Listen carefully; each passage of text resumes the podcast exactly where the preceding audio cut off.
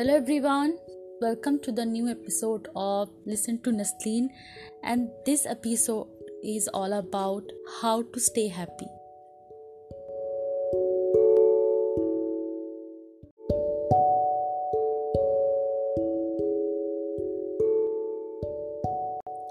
Can someone be happy forever?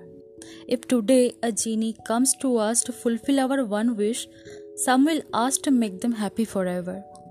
Let's find out how we can be happy. So, the first point is stop comparing yourself with others. It's one of the primary reason for our misery in life.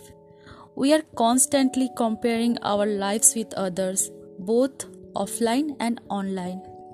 We become happy when we think we are better than someone.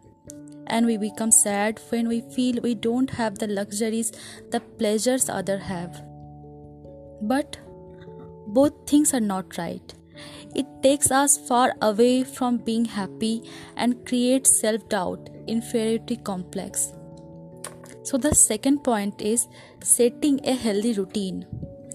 We often underestimate the power of discipline and routine life and completing our daily tasks in time. Maybe one can find happiness laying down on bed the whole day or shuffling the song playlist and ignoring the health. But in the long term, it can become the reason for snatching the smile from your face. Think about it.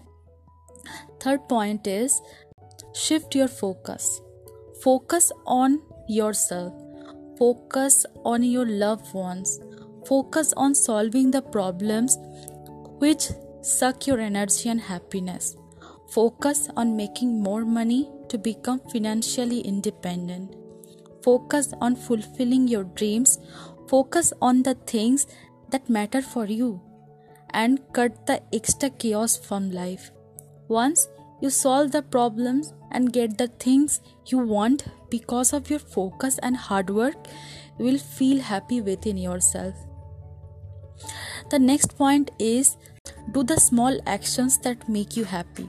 Maybe you feel good while singing, reciting your favorite poem, writing your thoughts on paper, traveling to new places, or feed the hungry children outside a restaurant.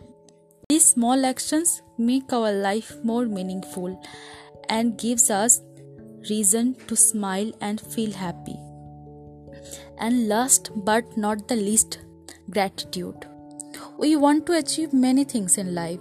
There is nothing wrong with it.